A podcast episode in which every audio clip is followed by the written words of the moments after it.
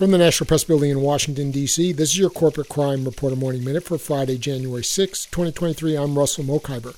A ground crew worker has died after being ingested into the engine of an aircraft while working a shift at an airport in Montgomery, Alabama.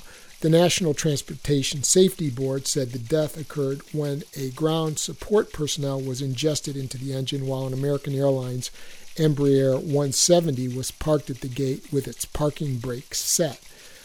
The so far unnamed worker was employed by Piedmont Airlines, a subsidiary of American Airlines Group. Last month, the Occupational Safety and Health Administration announced that fatal work injuries in 2022 were up 9% from the previous year to 5,190 fatal work injuries, or one worker death every 101 minutes. For the Corporate Crime Reporter, I'm Russell Mokhiber.